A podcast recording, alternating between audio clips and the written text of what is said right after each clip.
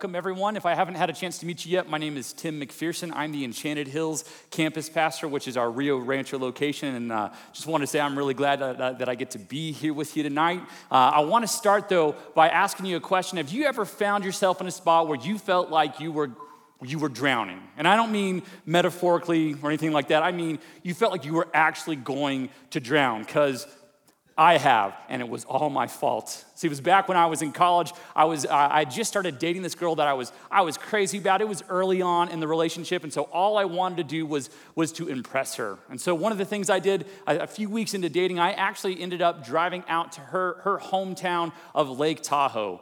It was a really rough vacation. Mm-hmm. And so I'm hanging out at Lake Tahoe with her, and we decide one day that we're gonna go down to the beach uh, and hang out at the lake of Lake Tahoe. And as we're sitting there, we're talking, and we're talking on the beach, and I'm, listen, I, any moves I got, I'm using them. I'm laying on the charm thick because I am desperate to impress this girl. Well, as we're talking, things are going well until she says, Hey, why don't we swim out to that buoy I see out on the water? That'll be a lot of fun. And in this moment, I thought, This is it, Tim. This is your moment because you used to swim in high school four years ago, but you used to swim. So this is going to be your moment to really, really impress her. And so I, I, a little too excitedly, I said, "Yes, I'm in. Let's go." And I ran and I jumped headfirst into that water. I started swimming as hard and as fast as I could. I wasn't thinking about pacing myself whatsoever, and things were fine, except that my system had experienced a shock. What I mean by that is, I don't know if you know this about the, the, the water of Lake Tahoe, but it is not ocean water. It is not warm. It is not soothing. No, the water from Lake Tahoe, if you didn't know, it comes from melted snow. That means even in the middle of the summer, it's cold, all right? And I didn't know this because I grew up in a desert. You know, I'm a product of the Santa Fe public school systems. I didn't know. Three people from Santa Fe. I love it. I didn't know. And so I jump in. I'm not, this combination of I'm not pacing myself in the freezing cold water. My body said, you know what? We're out. No thanks. And my muscles, I never had this happen before, my muscles shut down. They all started to, to tighten up. My muscles started to lock up. By the time I made it out to that stinking buoy, I had, a, I had a cramp in my pinky toe. You know what I mean? It was bad. But remember, I'm trying to impress this girl, and so I'm, I'm playing it cool. And I was like, Yeah, you climb up on the buoy. You catch your breath, girl. I'm fine. Ooh okay? And so she's catching her breath up on this buoy, and I'm pretending like I'm not dying, but I'm dying. And then she looks at me and she says the fateful words, Well, I guess it's time to swim back. I forgot about that one. And so I thought to myself, Well, it's been a good life, it's been a good run. She is a local, so she zips back to the shoreline. She's totally fine. I'm sure she turned around and she saw me there, 22 years old, in the prime of my life, doggy paddling because I don't, I don't have anything else. To, I'm like Dory, you know, just keep swimming, just, I just, and genuinely, I, it was getting hard. I was, uh, my vision was getting blurry. It was hard to breathe. The water was rising around me. I was starting to actually choke on it. But I want you to know this I'm a very spiritually mature person. And so I prayed. I had a good conversation with God. I was very accepting of my fate because I looked at God and I prayed, Really, God? Is this how I go? Trying to impress a girl? par for the course. Makes sense. I guess is how I go. Luckily, though, God, God got me back to that shore because I don't know how I did it. I'm standing there on the shoreline in knee deep water, and I, I, just as I'm starting to see big black spots in my vision, and I'm just kind of swaying, and there's that girl that I'm so desperately trying to impress, and she sees the sorry state that I'm in. And she runs over to me and puts my arm over her shoulder, and she carries me back to safety. Mm hmm. It was a sad and a pitiful state. But I want you to know we'll be married 10 years this July. Just saying, it worked out. That's right. He didn't die. Love will make you do dumb things, huh? But I go back to that moment. I tell you that story. I go back to that moment because I think really that is the closest I have ever come to, to death. That's the closest drowning in that water with the water rising around me. I think about that moment. You know what I wanted more than anything else at that moment? a lifeline. I wanted somebody to throw me a lifeline. I wanted something that I could hold on to, something that I could hold on to as the water was rising that would tell me, you're gonna be okay. And that's what I, I'm curious for you tonight. Have you ever felt that way in life? Felt like you were drowning? Maybe not in water, but have you ever felt like you're drowning in life, drowning financially, in debt? Maybe you feel like you're drowning in stress or worry or anxiety. You feel like you're drowning in anger and resentment. Or, like we're to talk about tonight, have you ever felt like you're drowning in temptation? See, as we start this brand new series called, called Lifeline, that's what I want us to do for a little bit tonight is I want to look at what do you do when it feels like the pressure's on to sin? I want to look at that moment of temptation where you feel, you feel the, the water rising. You feel like you're going to have to cut corners on who God has called you to be, and you're going to have to settle for less than what God has said is right and true for your life. When you've got that moment of decision of, am I going to sin or not, but the pressure's on, what do you do? What do you hold on to when you're drowning in temptation? And so I, I don't know, I don't know if you, I don't know if you've ever felt like this before, but I think for me, I think the biggest problem with temptation is that it's just unavoidable, right? Like until the day you die, nobody gets a pass on this. You will be tempted in some way, shape, or form. In fact, I don't know who said this before, but I, I like that somebody wrote this once. They said about temptation, they said, listen, the opportunity, that opportunity may knock only once, but temptation leans on the doorbell. You feel that, don't you? There's some things that, that you want to do that you, you know are wrong, and you tell yourself, I, I can't do that, that's wrong, but you still want to nonetheless. That desire is still there. In fact, the, uh, the famous playwright, the famous playwright Oscar Wilde, he, his solution for dealing with this never ending temptation, he, his, here's his solution. He wrote this once The only way to get rid of a temptation is to yield to it. Just give up. Don't bother fighting it. Just give in. He wrote those words over 150 years ago, and I think our world has come to embrace that attitude more and more with each passing year. In fact, I think there are some of us in here with what you're facing right now. I think with what you're facing right now, some of us are, are thinking, you know what, I agree with that. It's just a matter of time until I give up, until this thing that, that I desire, this, this temptation, and it's just a matter of time until it gets me. And why does it feel that way? Well, I think uh, to, in order to get a better understanding of temptation, we need to take a second tonight too and talk about where does temptation start? What's the origin point for it? And thankfully, the Bible tells us exactly where it starts. Look at this in the book of James. The Bible says this, and remember, when you are being tempted, do not say, God is tempting me. God is never tempted to do wrong, and He never tempts anyone else. See, temptation comes from our own desires, which entice us and drag us away. These desires give birth to sinful actions, and when sin is allowed to grow, it gives birth to death. So the result of giving into temptation, it's sin and eventually death. But did you catch where temptation starts? It's, it's not out there somewhere, it's not in another person. Temptation isn't because of your circumstances or your particular situation. No, temptation starts in here with our desires. And if that's the case, then you and I need to take a, take a second and pause, and you need to answer this question What is it for you? What is it for you? What is that desire you have that you know, you, you know if you chased it, it would shipwreck your life, it would wreck everything, but you still want to? What is that desire that you have that you know if you followed after it, it wouldn't lead you closer to God, it would lead you further away from Him, but you still want it nonetheless? What is that desire for you? So I want you to hear this. Whatever, whatever that desire is for you, whatever it is that you think could shipwreck your life if you chased after it, you need to hear this. The reality is you're probably never going to be able to avoid it. That temptation, you're probably not going to get a pass on it, on, on it just disappearing from your life. You don't get a, a pass on it. You don't get to avoid it. But here's the good news. I want you to get this. If you get nothing else today, this is the one thing I want you to get. When you're tempted, sin is not your only option, even though it might feel like it. Right? You might say, listen, this is just how life works for me. This is just how the way, way things are. I mean, listen, with the thing that I struggle with, you don't understand. Nobody else would understand what I struggle with and what I'm, what I'm going through. See, I think we think things like that, we say things like that because it's really easy when we desire to sin, when we're tempted, it's easy for us to try and justify ourselves, right? To find reasons to think of excuses as to why you and I might be the exception to what God has said is right and wrong in this world, to what God has said is right and true for your life. We make excuses, don't we?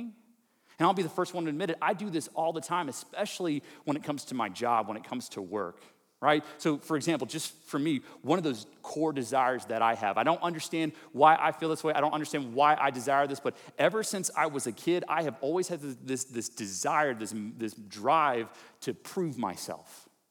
Like I said, I don't, I don't know why I feel this way. Probably only a therapist could tell you, and I'm not willing to pay that money. I'm just not. But I desire, I want to prove myself to you. I want, I want to prove myself to you, to my family, to my friends, to my coworkers. I want people to know, I know I'm jacked up, but I want people to know that I matter. I want people to know that I'm, I'm, worth something, that, that I mean something. I want to prove my value. I want to prove myself to you. And the problem is when I allow that desire to entice me, to lead me away, then that desire leads me to spending more and more time at work than with my family, with my wife and my two little kids. This actually got really, really bad for me just a, a, few years ago. I was working six, seven days a week. Maybe some of you are doing the same thing, but I was working all the time. I would wake up long before my kids were gonna, long before my kids woke up, and I'd sneak into the office. And then by the time I got home, my kids were already asleep, and I was too tired and exhausted to have anything that resembled a halfway decent conversation with my own wife. I lived like that for a, a long time, and I made up excuses after excuses after excuses, maybe some of the ones that you've made up too. Because I'd be at work and say, no, no, just, just a few more minutes, just a few more minutes, which turned into a few more hours. Just a few more things, and then I can go home, but the work never ends. My kids will understand one day. When they get older, they'll understand because this is how I provide for my family. They need me to do this. Not only that does my family need me to do this, but my people, my team, they need me to do this as well. They need me. I, they can't do this without me because I'm important. For too long, I lived like that. I was redlining it. Maybe some of you are too. I was, I was tired, I was worn out, I was cranky, I was an awful an awful husband, and I essentially I was an absent father. Kind of came to a breaking point though when one day I decided that I was actually going to come home early. I was and early to me was on time. I was going to I was going to leave work on time just so that I could play with my kids. And I thought, man, when I walk through the door, they haven't seen me in so long. I'm going to be the hero. My son, he's a year old. My daughter, she's three years old at the time. I'm thinking they're going to jump up and down. They're going to be excited that dad is home. I'm going to be the hero. Instead, I opened that door. My two little kids, they froze. And then my daughter said what everybody was thinking Daddy, what are you doing here? You don't sleep here, you sleep at church. You see, what you're tempted by, that's personal to you. I get that. That kind of stays with you when you're tempted, but when you give in, when you fall to sin, it falls out on the people you love most, doesn't it? I mean, because I go back to that moment, I think of my, my sweet three year old little daughter, Eleanor. Somewhere in her brain, somewhere between princesses and unicorn, is a spot for this thing called dad. And the way I live, the way I speak, the way I act, that greatly impacts how she sees me, her earthly father, but more importantly, I affect the way that she sees God, her heavenly father. And so, parents, take it from me if you're in here and your desires are not benefiting and blessing your children, you need to wake up. You will crush them, you will destroy them, and you cannot get that time back. Or how about this? If you're in here and you're married, you need to stop and realize that you, you alone with just your desires, if you follow after just your desires, you are more than capable of destroying your life for not just you, but your spouse as well. You can destroy your marriage, just, just you and your desires. Or if you're in here and you're single, same thing goes for you. You need to wake up and realize that if you, you are more than capable on your own, just following after your desires to make some decisions now that are going to greatly impact your life and your relationships and your sense of identity and value in the future. And listen, I understand when we're tempted, it is so easy to put the blinders up and to make excuses. They usually start with this you don't understand.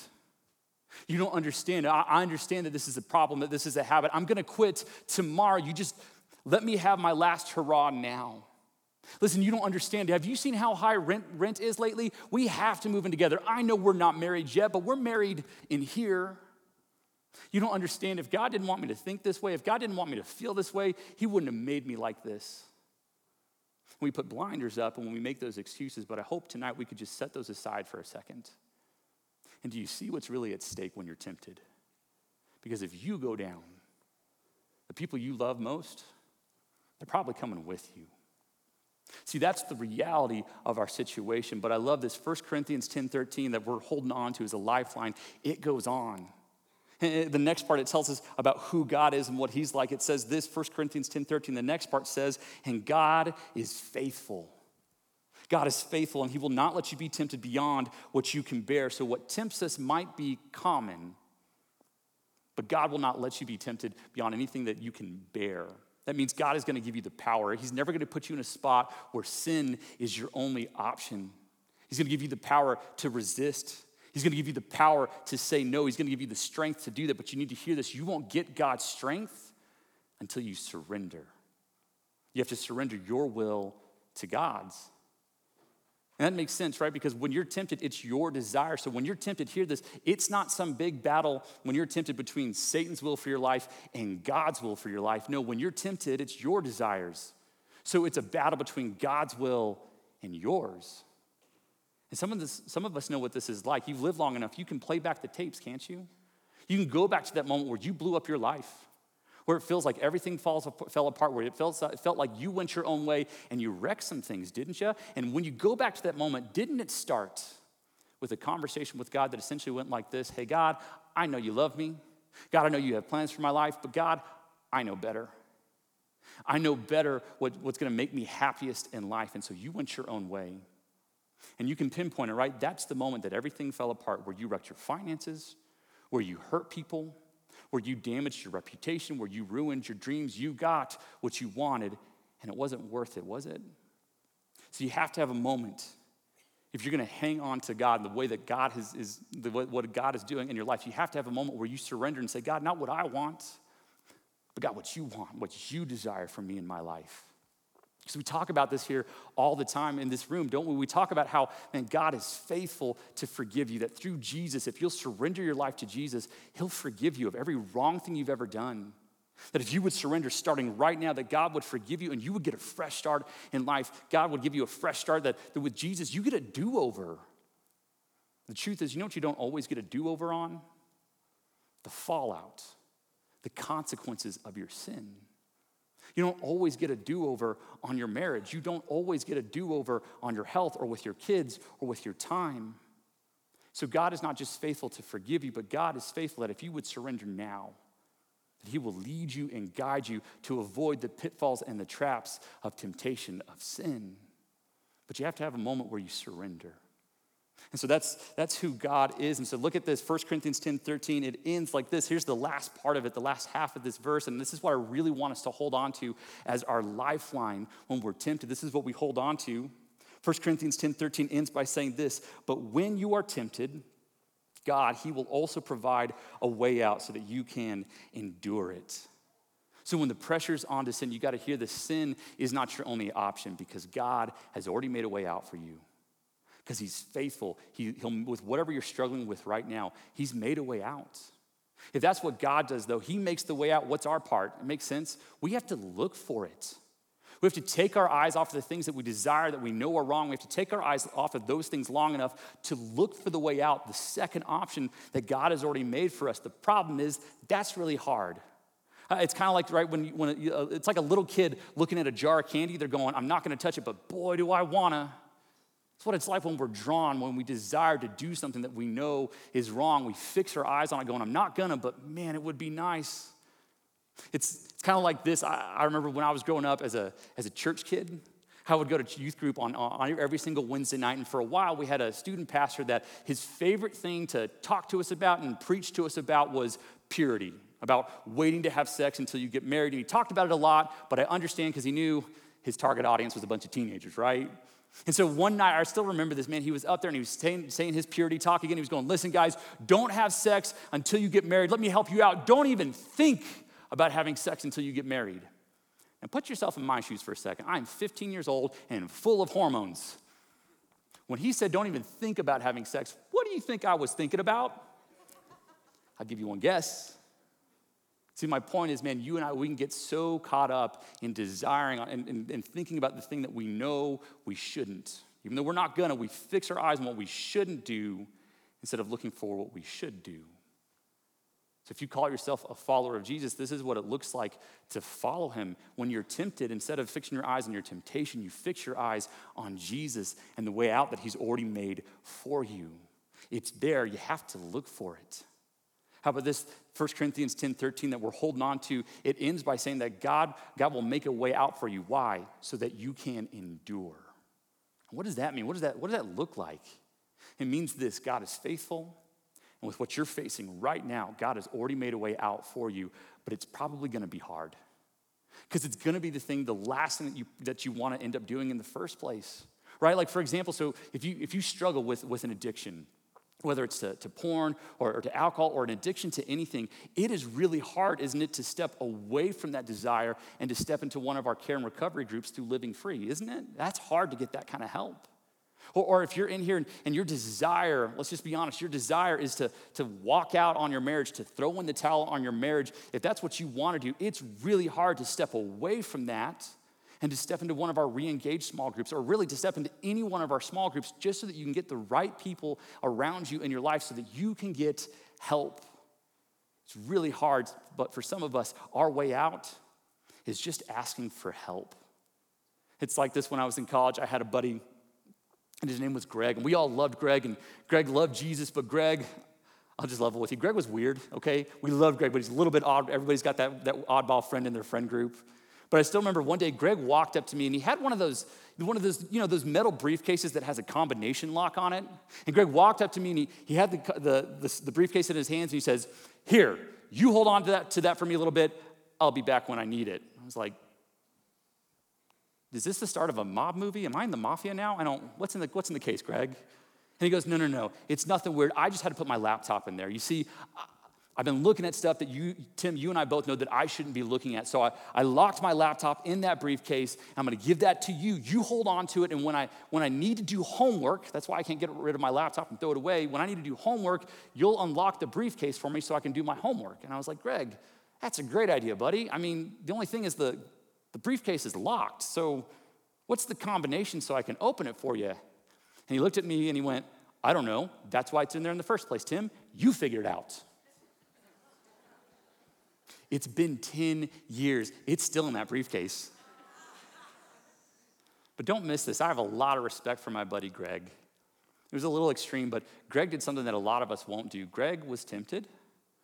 Greg saw a way out, and not only did he take it, he asked for help. See, sometimes your way out when you're tempted is just a good friend. It's just having a friend that, that you're not married to, having a friend that you're not dating, but having a friend that you can call when you feel tempted that can pray for you, that can pray with you, having a friend that can show up and hold you accountable, that can ask you the hard questions, that can walk alongside you. The problem is what most studies tell us is that most of us that are watching and most of us that are in this room right now, we don't have a close friend like that. The way our generations are going, it's not there. And if you don't have a friend like that that can lovingly hold you accountable, it tells me two things about your life. The first one is you are asking for trouble. Because I can't find any verse in the Bible that says that you are meant to follow Jesus on your own. No, you need God and you need God's people. But as well, it also tells me this more specifically it means you're probably not in a small group, or at least it's been a long time since you've been in one. And I know when I start talking about small groups, somebody rolls their eyes and crosses their arm and go, arms and goes, This again? We're really talking about small groups. Again, you don't understand, Tim, how hard it is to be in a small group with my work schedule, with my kids' sports schedule. It is so hard to be in a small group. It's hard to be in a small group because it's hard to sit down and be open and honest and vulnerable with a bunch of people that I'm getting to know. It's hard to be in a small group. And you know what? You're right. It is hard to be in a small group. You know what's a lot harder?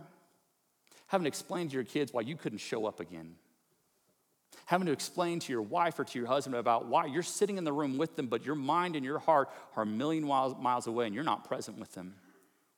It's so much harder having to explain to somebody that you care about and love about why you went back to the bottle or the bar or the drug or the addiction, to having to explain to somebody that you said you would never hurt again, having to explain to them why you flew off the handle once again. That's a lot harder. So, here in just a couple of minutes, at every single one of our campuses, somebody's to stand up and they're to talk to you about how you can get plugged into one of our, our care and recovery groups through Living Free, or how you can get plugged into any one of our small groups that meet all over the place, all throughout the week. Some have childcare, even. It's super easy to get plugged in. But as I talk about small groups, for some of us, that's the most terrifying idea. You've got to hear this. God, with what you're facing right now, God is faithful.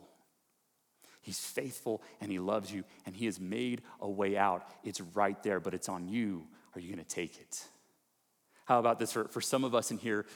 You know that your way out, even as we've been talking tonight, you know that your way out is that thing that God has been asking you to do for a long time and you just don't want to. Because it means you're gonna have to change your priorities. It means you're gonna have to switch around your schedule. You're gonna have to have to make time to, to get yourself to church on a weekly basis.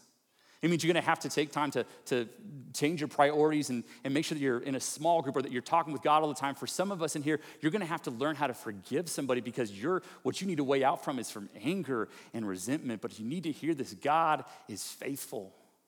God is faithful not just to forgive you, but in this moment, if you will surrender, you don't have to drown. You can hold on to the lifeline, to the way out that God has made for you. It's there.